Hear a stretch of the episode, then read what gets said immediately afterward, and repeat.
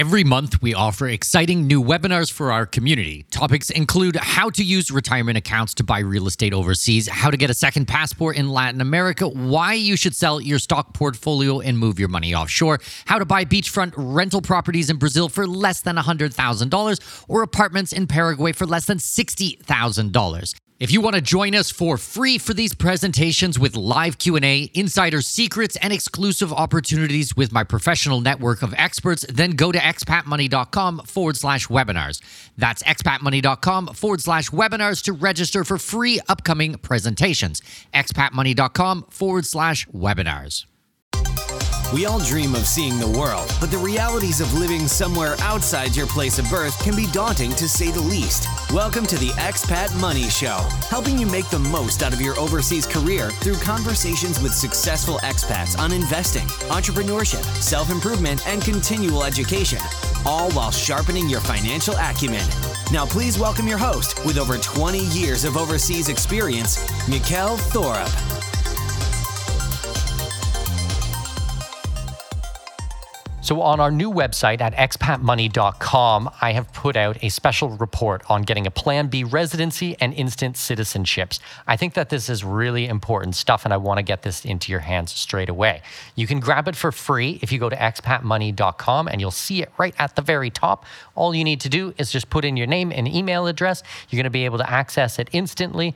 There's no cost for it. I'm not selling anything. I just want you to get this information. You're going to be able to join my newsletter. You're going to be able to stay up to date with all of the important work that we're doing at Expat Money. And yeah, it's going to be amazing. So go to expatmoney.com, grab the special report on getting a Plan B residency or instant citizenship, and enjoy. Read it. It's important stuff. I think you're really going to like it. Okay, let's get into the interview. Welcome, welcome, welcome. My name is Mikkel Thorup, and this is the Expat Money Show. Today's guest has a PhD in applied human sciences from the University of Montreal and an MBA degree with a specialization in managing sustainability. Today, we will be discussing food autonomy and sustainable ecological living based on permaculture design. These are topics that I have wanted to discuss in more detail for several months now, so I am really excited about today's conversation. Please welcome to the show Joseph El-Khoury. Joey, how are you? Very good, Mikkel. Very good. Very happy to be uh, with you uh, this afternoon here in Montreal. Yes, I am really excited about this conversation. I have been wanting to do more of this type of stuff for a while. And I think that it really fits in to my audience and what we discuss on the show because so much of it has to do with personal responsibility. I mean, this show at the end of the day is always about freedom, and with freedom comes personal responsibility. It's kind of the sister there. So, why don't we just start with your backstory a little bit? How did you get into permaculture, and why did you decide to take your career and your education and your expertise in this way? Yeah, sure. So, born and raised in Beirut, Lebanon. Did my undergrad in management for lack of better option at the time. 17, you know, it's like, uh, okay, what am I going to do? I don't know. Just do business and we'll take it from there. In 2001, when I finished my studies, like a lot of young Lebanese, not able to find a decent work uh, back home. So uh, a lot of us immigrate to Dubai and the Gulf region there. So I went to Dubai and I worked for nine years. The last role I had at the company, which is uh, the American multinational Procter and Gamble. So I worked for them for nine years. The last role I had there was uh, key account director for the Gulf, North Africa, and Pakistan, overlooking their biggest client, which are the Carrefour hypermarkets.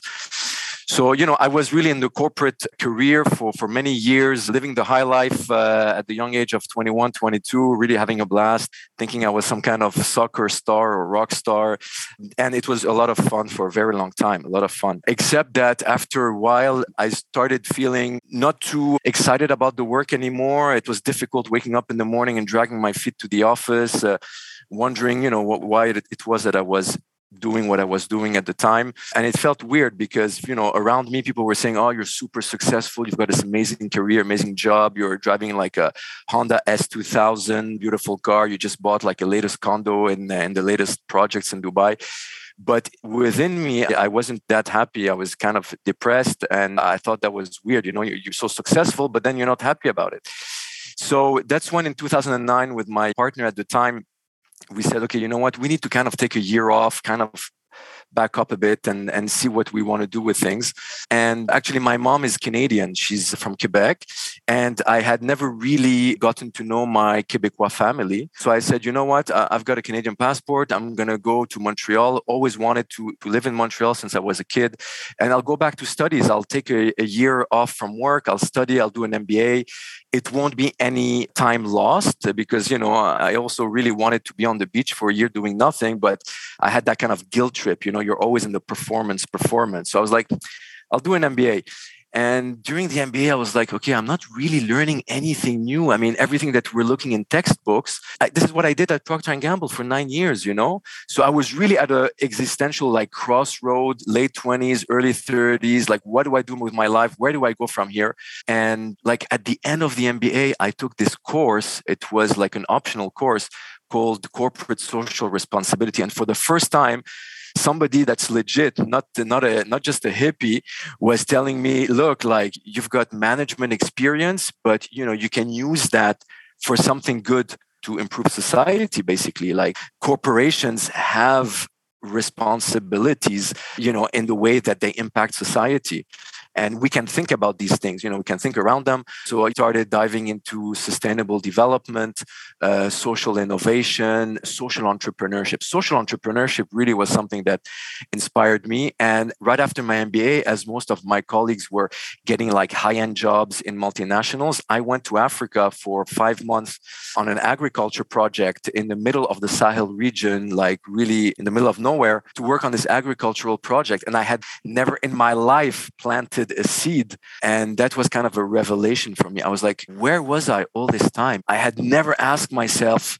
how does food actually grow like how do you go from a tiny seed to like a tree and like a whole bunch a bunch of mangoes you know so that was really kind of very transformational experience for me in my life. And that's when I understood a lot of things that money isn't everything and material stuff can make you happy to a certain extent. But then there's like a diminishing returns in terms of happiness and, and you know, having your own time, being able to have like control over your own life. And so, you know, all these existential things. And so finally I felt that I was getting somewhere in my quest for my inner happiness. And so when I came back to Montreal, kept studying in uh, managing uh, sustainability. That was really my newfound kind of vocation. And so I came back from Africa looking at all these sustainability problems around agriculture. And at the same time, my partner, while I was in Africa, she was in Montreal, she came across permaculture. And so when I came back, I was talking about problems and she was basically replying to me with potential solutions. So i was like okay wait a minute. Like what is this thing called permaculture design?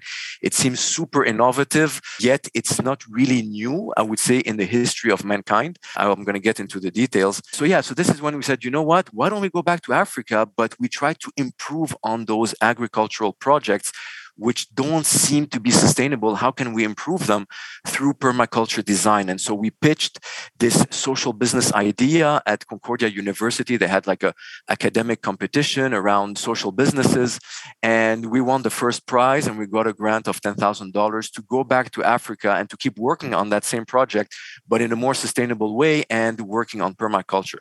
So to make a very long story short, we ended up co-founding the nonprofit organization called Gardens Without Borders and so basically what we do, we basically promote permaculture design education here in Montreal around urban agriculture projects, but also across different countries in West Africa, Lebanon, Costa Rica, and Ecuador, where we have partners.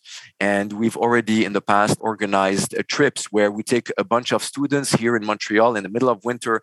They want to get away from winter. So do we.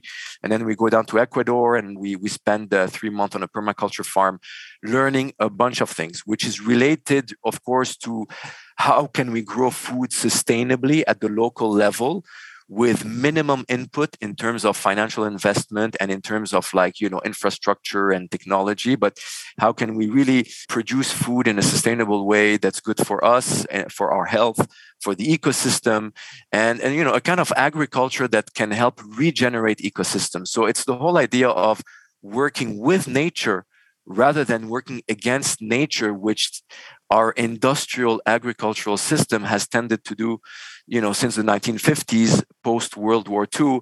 We've kind of been growing food in a way that goes against ecosystems and how they function and how they thrive. So, how can we put agriculture again at the service of ecosystems and for everyone's benefit, for our health, for the health of the environment, and also to be able to generate local economies that are sustainable and that are thriving and that can really generate economic wealth and distribute it in an interesting way where everybody can benefit from it.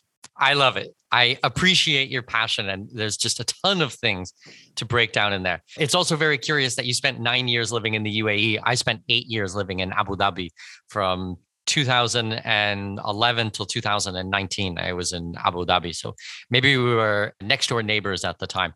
And i will be going to lebanon for my very first time in a couple of weeks. Very soon from now i go to lebanon. So that's going to be an interesting trip too. So what's taking you there well, I have a big trip. I got a whole bunch of meetings. So I go to Turkey to for some meetings, then I go to Rome for a mastermind, then Cyprus for more meetings, and then on the way back, I'm going to do a little stopover in Lebanon just because I've always wanted to go there, and then back to Panama. I'll be gone for three and a half, four weeks, three weeks, something like that.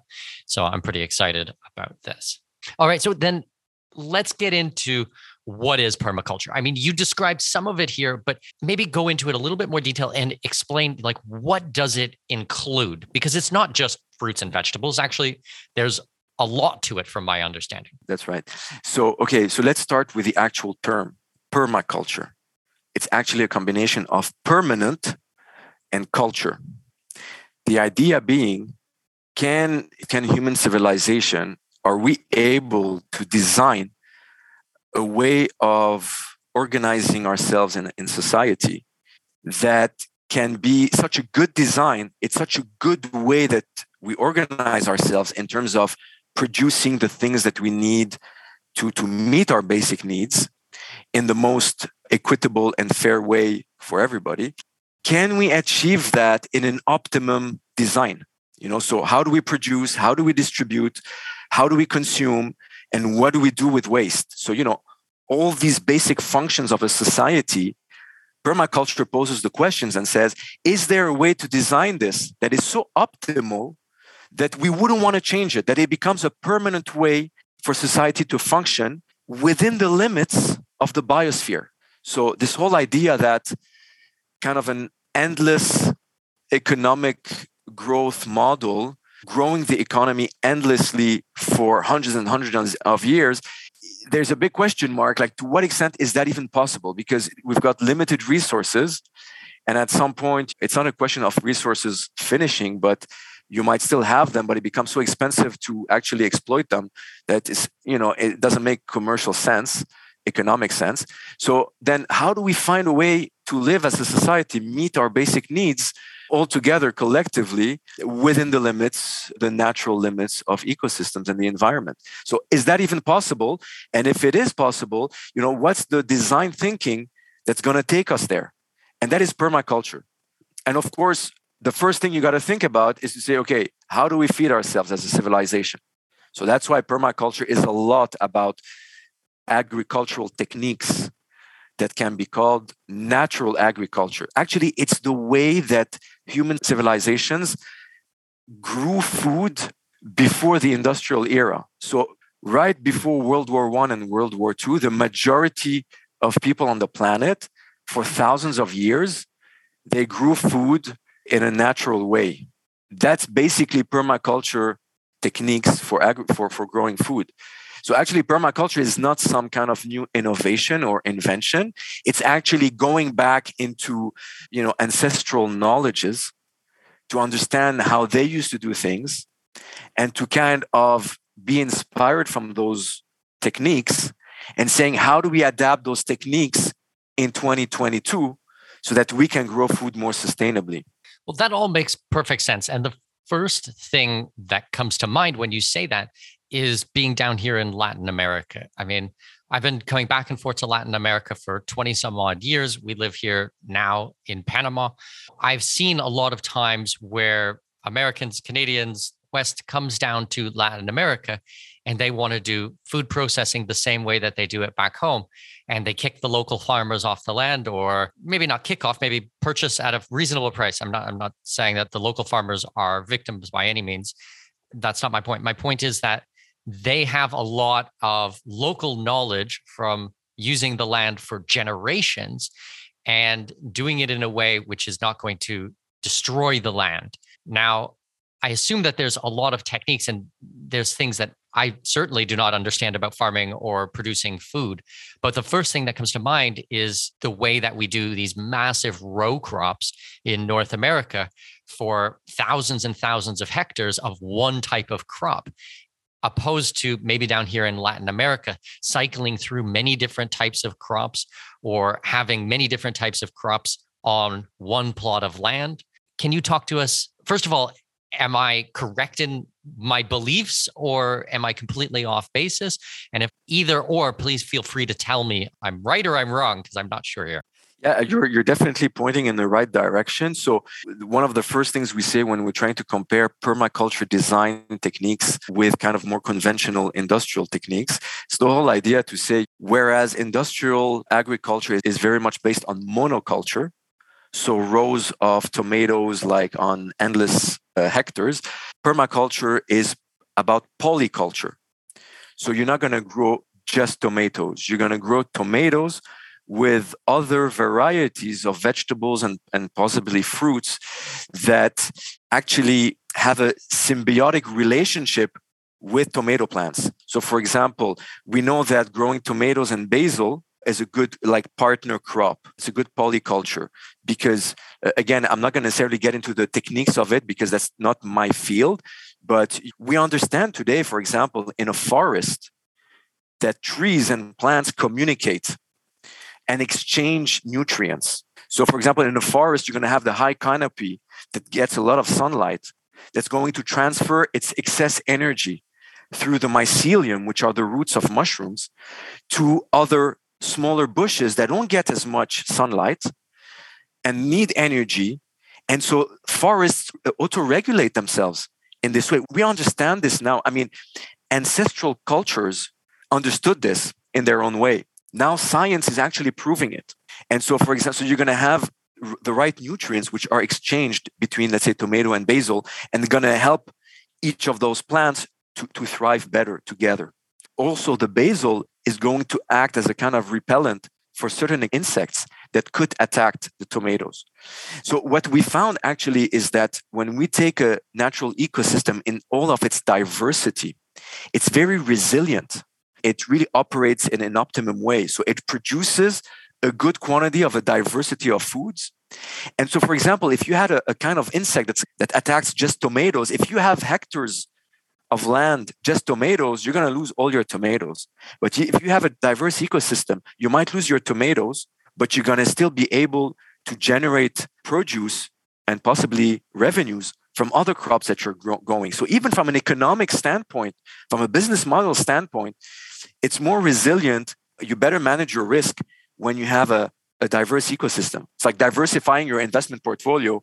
You want to diverse the kind of crops that you're able to grow and if you're able to do that without having to invest on chemical inputs, that's also interesting from a commercial standpoint, from an environmental standpoint, because you're not destroying the land, you're actually working to rebuild it. And that's very important because one of the major ecological crises of our time is that we are losing topsoil.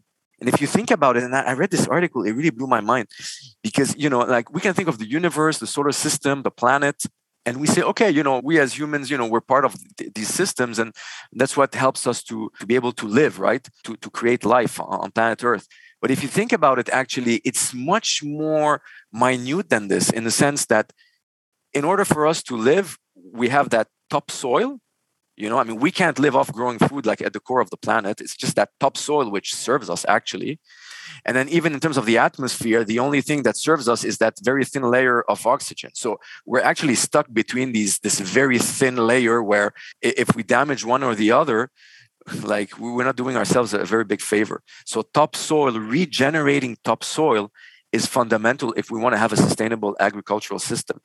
And kind of organic, natural techniques of growing food help us to regenerate topsoil rather than destroying it with chemical fertilizers and monoculture, which really is not sustainable.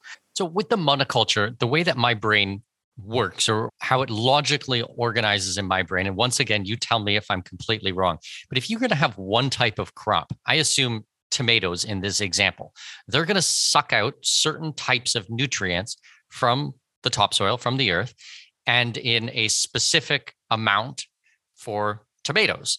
Now, if you have beans or legumes or pumpkins or something else, they're also going to take nutrients, but they're going to take different nutrients or in different quantities. So, really, if you have only one type of crop, then you're going to deplete the land a lot faster because that specific nutrient that maybe is really needed in tomatoes is the first thing to go. Is that right? Yeah, and this is one of the reasons why very often I don't have the term in English uh, top of my mind. I have it in French, but it's this whole idea to say that once you've overexploited a parcel of land, you need to let it rest for a couple of years before you're able to plant again, because you need to give time for the soil to regenerate itself in a way. And and so the idea is to say, okay, maybe how can we treat the land in the first place where we don't need to put it at rest because it actually it has found its optimum balance of function where it doesn't need to rest and that we're actually helping the soil regenerate itself as it's giving us those produce and giving us you know the, the, bounty of the land. We're harvesting that while replenishing the soil. So it's kind of like how do we create a symbiotic relationship between us and natural ecosystems rather than you know seeing humans as okay you know we're kind of top of the pyramid and our job is to like exploit resources and you know not really understand this symbiotic relationship that we have with other living organisms and the ecosystem. You know we have to be stewards of the ecosystems rather than just in the environment as natural resources to be overexploited. We need to exploit them. We need to consume natural resources. But how do we do it in a way where we give nature enough time to replenish itself? Because if we're overexploiting, then we're not giving natural ecosystem the time to replenish in order to serve us better in a sense right so how do we find that right balance which has been very much destabilized in, in, our way of producing food and that's the whole idea of how do we design society in a way that you know we can operate in, in, an interesting way within the limits of the biosphere and what it can hold in terms of, of capacity. So in your research in your work what have you concluded? What are best practices? What are things that we can do this so I guess there are many angles to this question. The first thing, I mean, that's again something more personal, I would say, to my life's journey, is when I was in Africa on this agricultural project, and I was seeing communities that have been living there for thousands of years, that have a very, very rich culture. They might not have necessarily scientific knowledge, but they have a lot of wisdom. They are considered as amongst the poorest people on earth from a kind of materialistic standpoint. But I found that in terms of their joy for life, they were very rich, they were very giving, very generous, so very welcoming. There was a lot of solidarity, and there was a kind of joy of life that when I actually thought about it, I would think about, you know, different instances in my own life when I was living in Dubai or, you know, friends and families here in Canada that you look around us and, and you say, okay, I mean, these people live in, very well off and, you know, all our basic needs are met in a very comfortable way. But, you know, I mean, we see what we sometimes call civilizational diseases, if I can say, which are things like, you know, mental depression and, and suicide and burnouts. And uh, I remember one time when I was in that village in, in Mali, the, the chief of the village we were one evening around the, the campfire and, and he was he asked me a question. He, he felt kind of awkward asking me the question but he said is it true that you know where you come from there is this disease called suicide? That was the first time somebody framed it as a kind of disease and i mean all this to say that so in my own personal journey i've come to realize that you know what? I don't need much to be happy or i need to try to not need much in order to be happy because if my happiness is going to be based on what i have rather than who I am, I might have some problems in my life. And so it really brought uh, a lot of reflections on, you know, like my consumption habits and my own lifestyle and where do I invest my money? What do I do with my money? Because as we know, one dollar that we spend is a vote that we're voting for XYZ, whatever brand we're buying or whatever investment we're making. So how do I use my financial capital in a way that can generate positive impact in my own life in terms of my ultimate goal which is being healthy and being happy and having time for my friends and my family which is something that you talk a lot about uh, on your channel and, and you know designing your lifestyle in a way that you can focus on, on the things that matter. And so i would say that this whole thing about rethinking our overconsumption habits.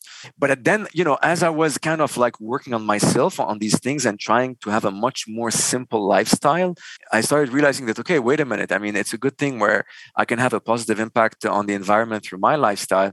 But you've got major multinationals, one of which I'm not going to point fingers or or play the blame game or anything but very i would say objectively you know i work for procter and gamble and when you have this kind of operations obviously you are bound to have some kind of negative impact on society and the environment so these guys got to also think about these things and, and they got to innovate their business models in order to integrate sustainability in the way that they do business and so I became very interested about that. And so this is where I, I, went on to do a PhD on looking at the interface between the private sector and society and sustainability. And how do you work with private enterprises to develop their sustainability strategies? And so this is what I do here at HEC at the research center where I work. I actually work with technological startups here in, in incubation and acceleration programs that we have. So I work with entrepreneurs on their business models and to say, look, like this is your commercial strategy that's very interesting, but do you realize that whether you like it or not, your business is going to have some kind of impact on society or the environment, whether it's a positive impact, whether it's a negative impact, whether it's a direct impact, indirect impact on the short term, on the long term. Look, you got to look at these things it's not about caring for the environment. It's not about a debate over morality or, or ethics or whatever.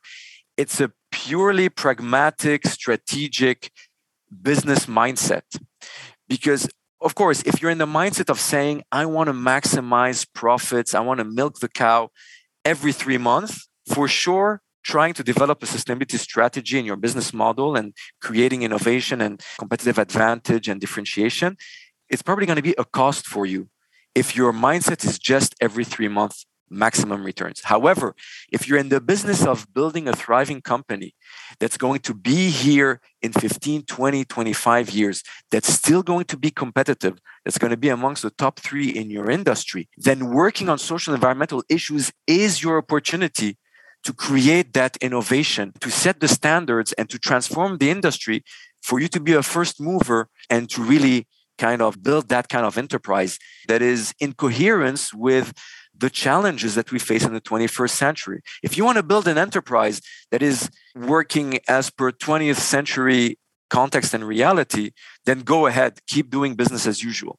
If you want to build a new generation of enterprises, the time has never been so appropriate in 2022, right after the pandemic, where everybody from the public to the private to the community sector is talking about a more sustainable and more inclusive economic relaunch of the economy. So, yeah, that's kind of where I've been through in my own reflections from the individual contribution to the business contribution and uh, entrepreneurship.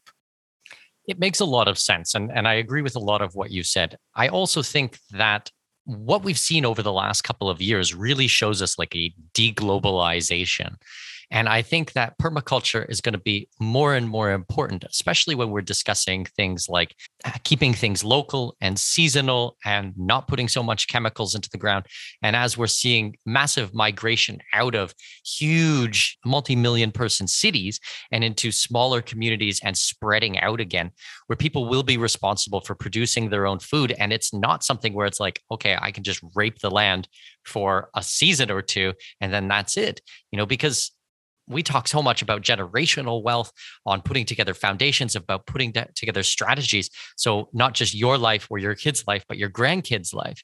So if you can do all of these types of things and when you move overseas having a community and you're taking care of that community and doing your part in it i think that there's a lot to be said for that.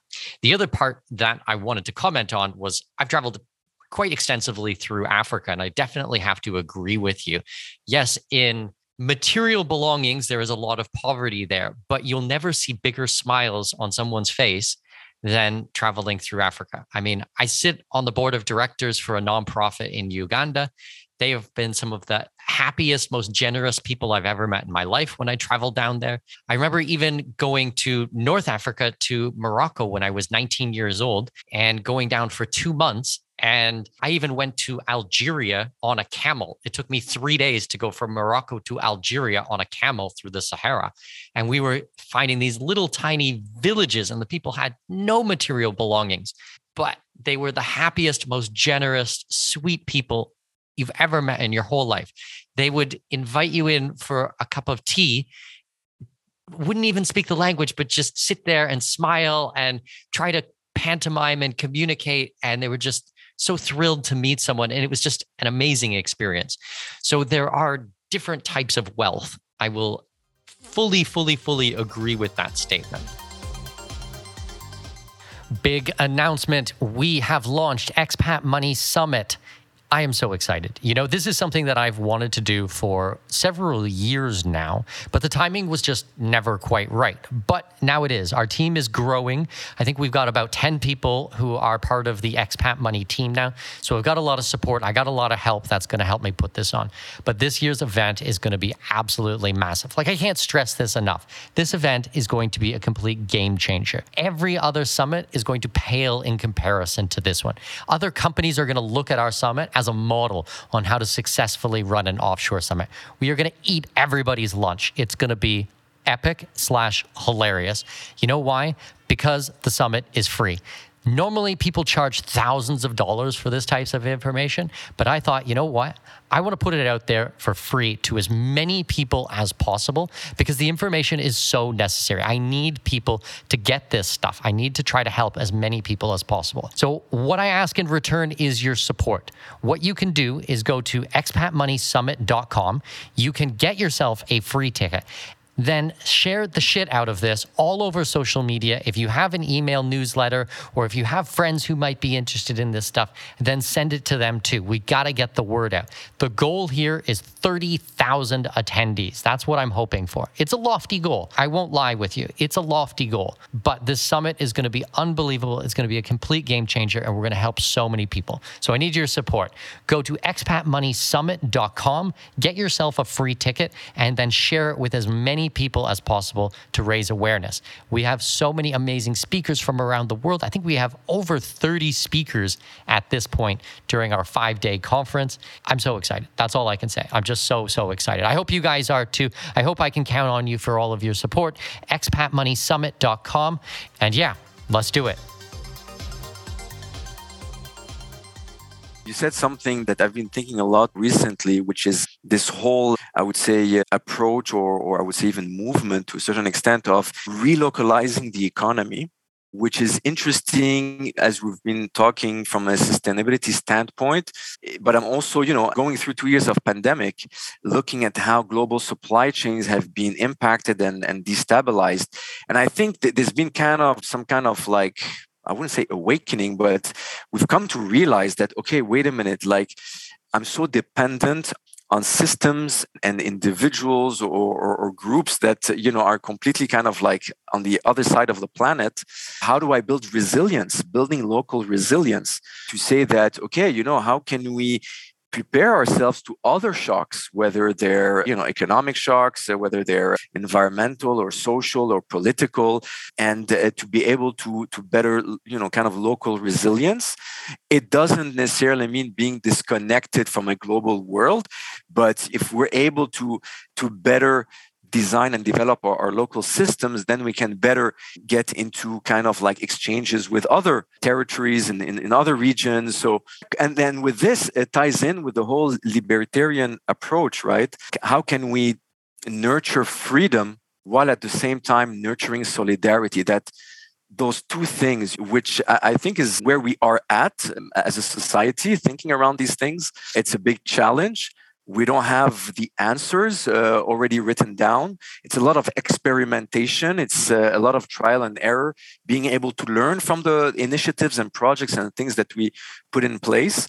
Yeah and this is where permaculture i find is interesting because so I, I was talking about the agricultural aspect of permaculture but then permaculture is not just agriculture. It touches on tools and technology so, how do we tap into technology? How do we use technology in a sustainable way? There's also this movement around low technologies. So, technologies that we as individuals can easily appropriate ourselves and can kind of maybe more easily develop while we're trying to look at these local solutions for more sustainable way of organizing ourselves. Permaculture is also about education. So, for example, I have a six year old and we're homeschooling him.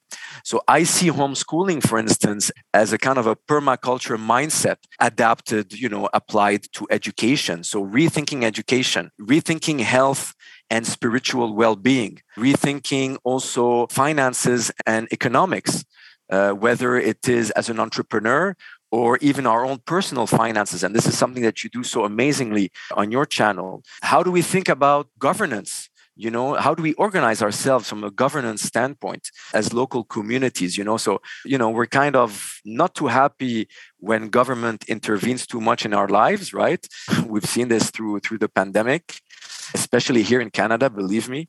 And so how do we think around you know governance and again you know this whole kind of more political aspect? And here it touches upon libertarian thinking and uh, anarchism and, and different political schools of thought that can inspire us to, to rethink politics. And finally, land and nature stewardship through not just agriculture, but also eco construction. So I'm very much someone who's very passionate, for example, about earthships, which is a, a technology, a way of doing agriculture that's been developed by Michael Reynolds in the, in the US, uh, in, in the area of Nevada and Utah, which is building with recycled material and tires, and you know how to build self-sustainable habitats that can help individuals and, and communities thrive while again being sustainable from an environmental uh, standpoint. So permaculture is really all of that, right? So it's a kind of it's a toolbox that will bring us different tools and potential solutions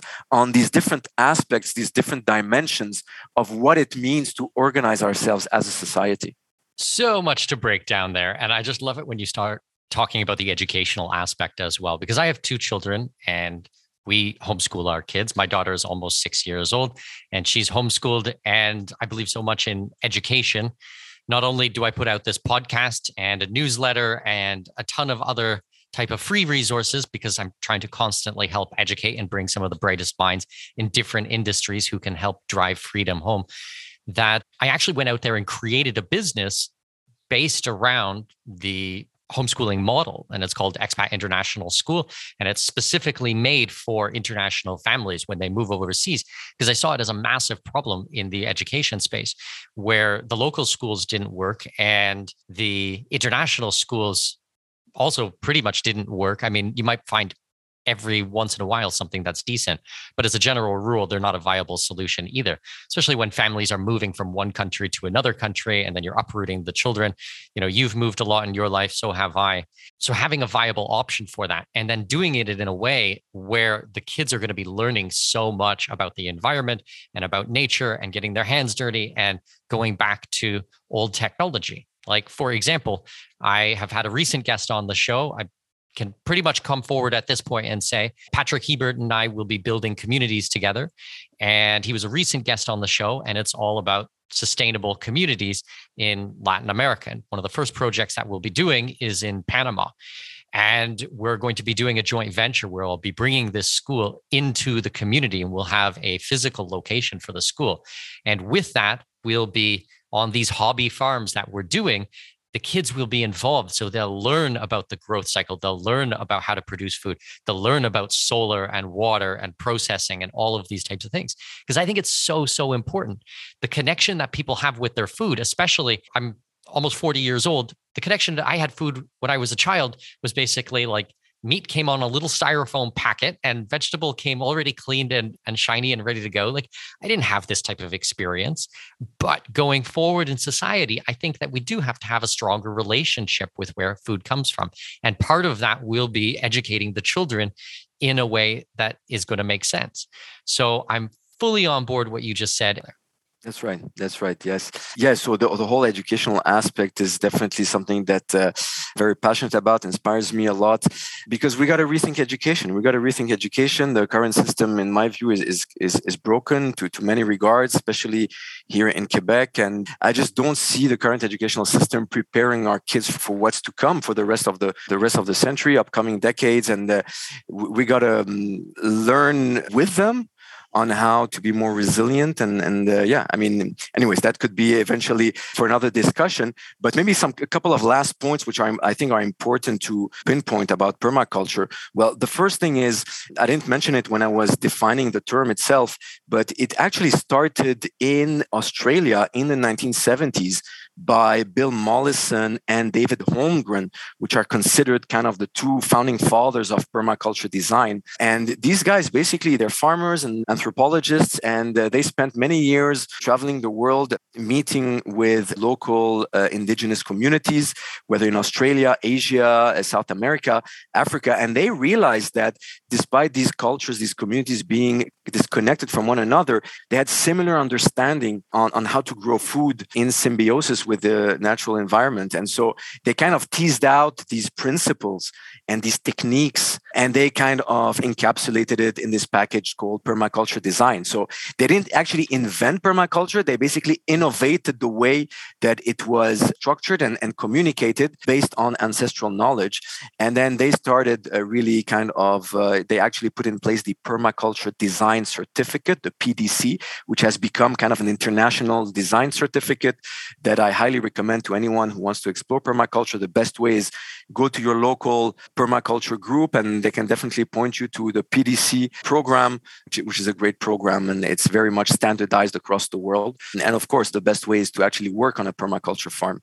And again, and the three ethics of permaculture is care for the planet, care for the people, and sharing profit in, in an equitable manner. So fair share. So it's the three P's people, planet and profit and it comes with 12 principles which are basically inspired from the way that ecosystems function. So you know the the importance of observing your environment before you actually take an action. Or favoring for example what they call edges. So you know you'd have a forest and you'd have a wetland where those two ecosystems meet, that edge there, that's where you have the more diversity and, and where uh, things thrive the most. And so, if we transpose that principle to our society, which is ever more so polarized, it's like, no, we got to kind of create those social edges where people come together despite and beyond their differences and, and creating together in this diversity. You know, this is where we can thrive. So, there's a lot of interesting principles that nature teaches us that we can actually transpose in the way that we design design societies and communities. And so these are kind of the couple of points I just wanted to add on uh, to, to permaculture. Yeah, absolutely. And I think that what you've just said and what you were saying earlier about how humans organize themselves, how people are governed or govern themselves, and how this fits to community and how we design new communities, I think is so important because I think that the trend, and, and, probably one of the largest trends that we'll see over the next decade or two, is a complete reorganization of, of how people interact and how people behave in, in groups. I think that humans are humans, but I think that we're going to see a giant fracturing of these massive nation states. And I think it's really important. And that's what I'm spending a massive amount of time learning about and exploring and networking in is people who are setting up communities and doing it in more sustainable and ecological ways and doing it in peaceful and prosperous ways that fall in line with my belief systems as a libertarian. I also wanted to mention that one of the main reasons that I left the UAE was because there was no way that we were ever going to be able to sustain ourselves in that country. Pretty much all of the water is from desalination. They produce a very tiny, minuscule amount of food, but basically everything is brought in. And it's all done on the back of the oil industry. Now, I have no problem with the oil industry. I think it's very necessary in the world right now. Yes, it would be great if we could have electric cars and stuff, but I think that that's just not a reality at this point. So that's fine. I, I'm not saying anything about the oil industry. But I have a problem with is that if the electricity goes out for a day and it's 55 degrees Celsius and you don't have your air conditioning running there, you're going to cook. And even if you're growing food, that's going to all turn off. So when we started looking for a new home, we were looking at a place which would fit in with my belief patterns, our belief patterns, and was going to be fully sustainable from a water standpoint and from a food standpoint. And that's why it was two of the really big things, or three of the really big things that why we chose Panama. I mean, this is a food independent country. We produce a massive amount of food. It's volcanic soil here. You could grow just about anything here. It rains almost every day, or at least in the rainy season. I mean, we get tons of fresh water. There's just so much to be said about living in a place which properly supports humans, opposed to living out in the desert. Now, I once again, don't get me wrong. I loved my time when I was in the UAE, and I'm very grateful for the country and the community. And as an expat home, I thought it was great. But at some point, I just thought, this is too risky. And when you're talking about the globalization and the supply chain issues, which we're seeing today, imagine being in a place where you have only one commodity to trade. That's very, very worrying when you're always going to be dependent on somebody else or another culture or another community or another country and their government. That just that makes me way too nervous. So I had to get out. So we relocated our whole family over here. And so far, very, very happy after three years of being here. And I feel secure knowing that we can produce food. Yeah, I mean that's uh, very interesting, Mikkel. What you what you bring to the discussion, and it, it, just made me think of of three different things. The, the first thing is again the importance of realizing the the, the, the how fundamental self sufficiency and some degree of autonomy is important moving forward in, the kind of global context that we're going to be facing in, the coming years. A lot of like uncertainty a lot of disruption for many different reasons. And again how can we develop as much autonomy as possible for ourselves, our families, and, and, our community, our loved ones, and, and where it is that we want to establish ourselves. And actually, I also have family in Panama. My cousin has been there for many years now. And it, it was kind of also the same thinking. You know, she grew up in, in Lebanon with all the uncertainty that comes with being from that country. And, and at some point, you kind of start thinking about the basics. It, it's the way I, I kind of feel that what we're touching upon together today is really a kind of back to basics that uh, kind of need to be secured. But you know how can we do that again? Not in a too much hyper individualistic way. Yes in a way that protects our individual freedoms but enables us also to to build community. And it starts with okay where is the ecosystem that is kind of the optimum in terms of food production, water, fresh air to, to breathe? It's it's funny because it's kind of like that's where we are at uh, at this crossroad, right? And obviously Panama and, and the whole uh, Central America there uh, is is a very interesting uh, region from from that standpoint. Okay, so we've talked a lot about the theory and the history and where this came from, and I think that people would have a very firm understanding after the last two years why this is so important. And that really resonated with me, your statement on going back to basics, because I fully believe that as well. But let's get into some concrete things. Like my listener, they wake up tomorrow and they want to make changes in their life to be more sustainable, to take more responsibility for themselves in this manner. You know, what are some concrete things that they can actually put in their lives? So for me, really, the first thing that we can do that can really generate an impact is again to really see that dollar that we're going to spend as us voting for something.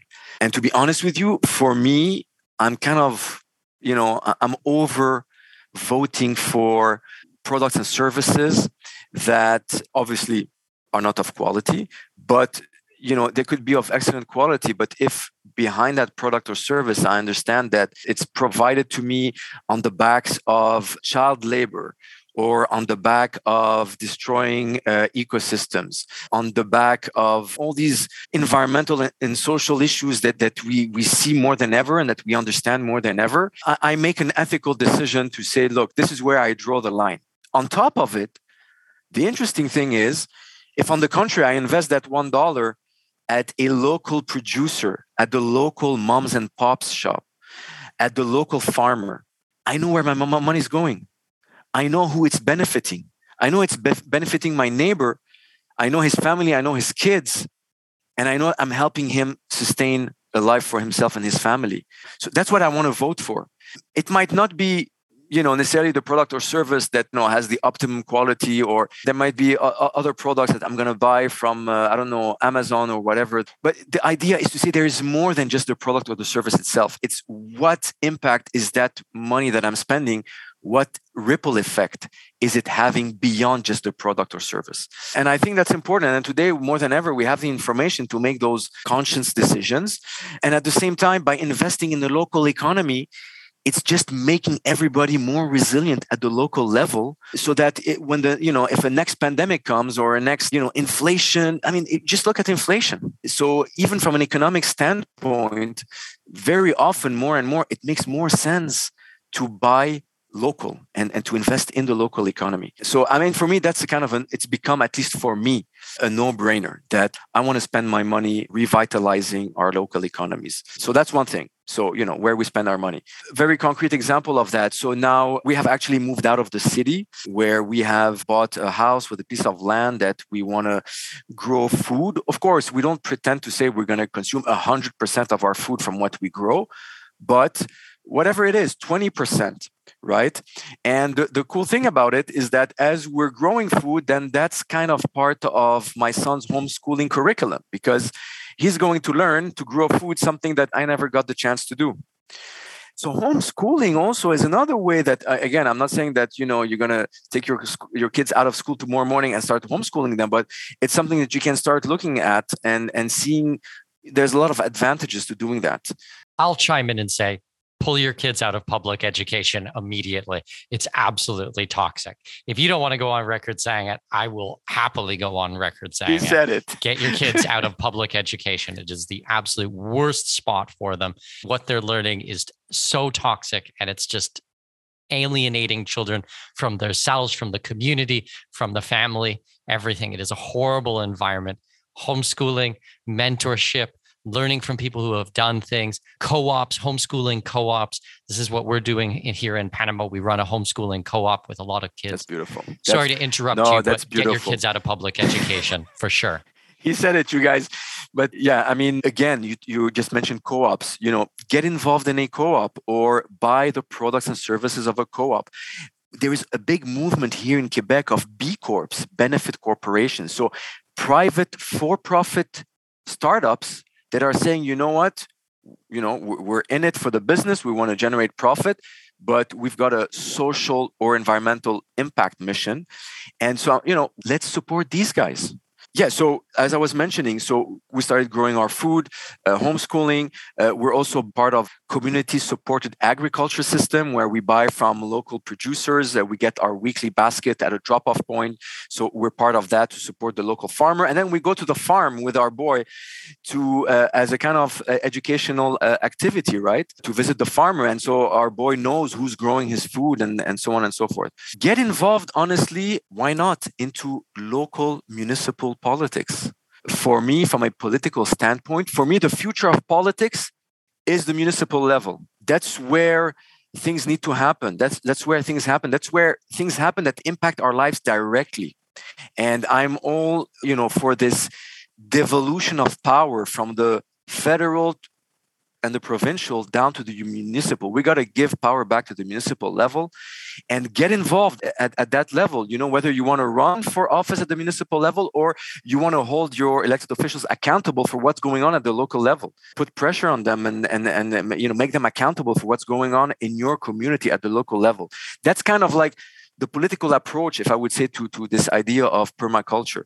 Explore other diets i would say again you know i'm not going to be there lecturing about uh, vegetarian or veganism or whatever but being curious about deconstructing the way we've been taught about what, what health is about, deconstructing that and reconstructing it with, of course, the scientific school of thought but also exploring other things that you know have been proven to to work for thousands of years from ancestral knowledge and and, and these things you know i mean not being stuck in this kind of like unidimensional way of understanding our world and really kind of like opening up our minds about other ways and, and finding our own mix, you know, and not being getting stuck in ideologies, but rather kind of nourishing ourselves from, from different things and, and designing our own way of, of being and doing that fits with our own aspirations and that of our families. And so again, you know, being a lot, you know, not being afraid of risks and, and, obviously your audience are, are really good at that because, you know, a very adventurous audience. And so again, you know, maybe I'm not, uh, I'm kind of deviating from very specific things and being more kind of like philosophical. But uh, yeah, have your chickens, have chickens. No, I think this is a great start. And I think that the trend that we're going to see in the future, or the trend that I am betting on, is much smaller communities, which are a lot more self governing. And you know everybody who's involved. You know everybody who, you know your neighbors and participating with your neighbors, whether that be growing chickens and trading eggs and barter, or someone has a specialized service or skill that they can help you with, and you do something in exchange for that, using different forms of monetary, whether that be cryptocurrency or precious metals or something I don't even know right now, but not always relying on federal backed currencies. Getting to know everybody in your community, I think, is so super important. Like when you say get into politics, I mean, I'm massively against large, bloated federal institutions. But if we're going to talk about politics in a community of a couple of hundred people, and it's not about a giant power grab or power over people, but helping you to organize, that's something that I, I can see is important. I mean, people probably listening to this show know that I'm government of any fashion, I am pretty steadfast against. But there doesn't have to be government. I, I got to watch here. This is about a bit of a slippery slope because I'm, you know, I'm against the state, but I'm not against community. I'm not against being friends with my neighbors or organizing ourselves in different ways. It just has to be done in an honest and ethical way. And I think that when it gets into such a large scale, it has no choice but to fall apart. I just don't think that you can have any type of organization with millions upon millions upon millions of people involved. We need things, it needs to be a decentralization of power, it needs to be spread out. And I think that permaculture will play a very important part of the responsibility to make sure that these communities last more than just a few months or a few years, but forever. So I think that your tips are very good. And I think that there's a lot that we can explore in all of those types of things. Yeah, so I mean, again, um, to be more precise, when I mentioned politics, I definitely did not mean getting into the politics that we see as a media show, but politics in the sense of direct democracy. And it makes me think of a very interesting book that was written in the 1970s by a famous economist, Schumacher. The title of the book is Small is Beautiful. And, and he was a firm believer that, you know, uh, in, in local human scale, communities where people can actually have power over their destiny over their lives they can uh, and and find and strike that balance between individual liberties and being able to form a cohesive community that finds an optimum way of organizing itself on the long term. And again, you know, the idea for me behind permaculture design is that it's a toolbox that can help you to have, I would say, the philosophy of this kind of vision, but also very practical tools that can be applied where this can materialize in a certain uh, on a certain territory. Yeah, so very very pleased, uh, Mikkel, to have had the chance to unpack this with you this afternoon. As I was mentioning to you before the talk, I haven't had the chance to to have this kind of very kind of informal discussion with somebody that I don't really know around permaculture. I haven't had this opportunity for a while. I've been very much into my academic stuff, so it's I was really looking forward to it, and it really met my needs in terms of voicing that and being able to exchange together like that. Amazing. last thing I just want to put out there is we're doing a ton of research these days on DAOs, on decentralized autonomous organizations. And I think that that is going to play a huge part in how we start organizing ourselves. So I think that we're going to have to do a ton of episodes on that and, and try to uncover many different aspects of this, of living overseas and building fresh communities from scratch. I just don't think that there is a way that we're going to be able to change the system that's already there, especially at the federal level. I think it's all about leaving and rebuilding. You know, we had John Bush on the show to talk about the Exit and Build Land Summit that he held about freedom cells. You know, we're doing a lot in this direction. So I hope that you guys enjoyed today's conversation. Joey, if my listeners want to get a hold of you, if they want to find out more about what you do, where can we send them? So my LinkedIn page, Joseph El. So that's where I am most these days. I'm kind of disconnecting from Facebook. Otherwise, also my email, joseph at elkhoury.info. And that's uh, pretty much it. And maybe one last point, Mikkel, as I was mentioning, I have my cousin, she lives in Panama. So she's been at it, telling me, look, you guys need to come down, you need to visit. So hopefully, I'll definitely buzz you up. If I'm down there at some point in the near future, I would be very happy to get to meet in person, check out all the beautiful work that you do there, especially the educational co op, and continue our discussion around decentralizing and building community from the ground up. I love it. And we met through your uncle, yes. who's a subscriber of mine. So big shout out to your uncle. To Andre Fortier, my uh, uncle, who's a big inspiration to me, a very big libertarian who's been inspiring me tremendously. Big shout out to Andre and thank you for having hooked us up and Mikkel and I. Thanks so much, Joey. I'll talk to you soon. Take care. Bye bye.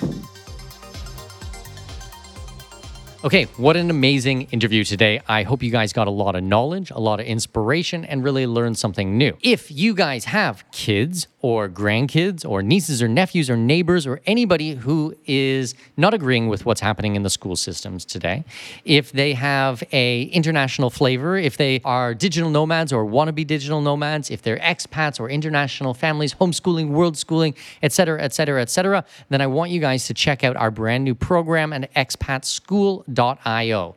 That's right, expatschool.io. This is an amazing program that I built with my very good friend Michael Strong. He was actually a guest on episode 115 of the podcast back, what's that, a year or so ago. And we've been working hard since we met to build this school. He has a background in education. He's actually been doing curriculum design for over 30 years for Montessori programs. And he's a published author, and his experience in education is just unbelievable. So I think that I really chose the best partner possible on planet Earth for this. The full name of the school is Expat International School of Freedom and Entrepreneurship. So we're going to have a strong emphasis on programs and skills and abilities that will actually enable your child to build something, to be creative, to use their hands, to add value to the world, which is really what this show is all about. There's going to be second languages, there's going to be things like blockchain technology. I mean, actually get your kids prepared for what's happening in the world. You're going to give them a massive advantage over every other family out there. So as you can see, I am really excited about this. I hope you guys get a chance to take a look. It's at expatschool.io. You can sign up for our free newsletter to make sure that you stay in touch with us and hear about all the new news. And if it makes sense for your kids, if you have kids that are between the ages of 8 to 19, then schedule a call with us. We'll all sit down and go through the program and see if it makes sense for you and your family. That's it. Go to expatschool.io, and I will see you next Wednesday on the podcast. Have a great week. This episode may be over, but your journey to greatness continues by visiting our webpage and signing up for our newsletter. For convenient access to new episodes, show notes, and other crucial resources, visit expatmoneyshow.com. We look forward to you joining us on the next episode of the Expat Money Show. Safe travels. I have managed to secure exclusive rights to a block of villas in one of the hottest up and coming regions in my current home country, Panama. Join me Saturday, May 4th at 10 a.m. Central, 11 a.m. Eastern Time for our special presentation called Investors Workshop, capitalizing on the globally recognized resort brand coming to Panama. We will discuss how the tourism landscape in this region will change rapidly upon the public announcement of this project and how I have secured the rights for my clients to capitalize on this opportunity before anyone else. Thanks to my connections in the region, I have negotiated pricing that front runs everyone else. Think early, early bird pricing. From gourmet restaurants to vibrant clubs, poolside activities, and even live bands, this resort is going to pump some serious life into the region. But this isn't what excites me or what should excite you either. The exciting part is that these world class amenities and top brand will attract tens of thousands of tourists. Tourists who will fork over top dollar to stay at our investment properties. Register free at expatmoney.com forward slash webinars. That's expatmoney.com forward slash webinars to register for this free real estate workshop. See you on May 4th at 10 a.m. Central Time. That's 11 a.m. Eastern Time. Go to expatmoney.com forward slash webinar.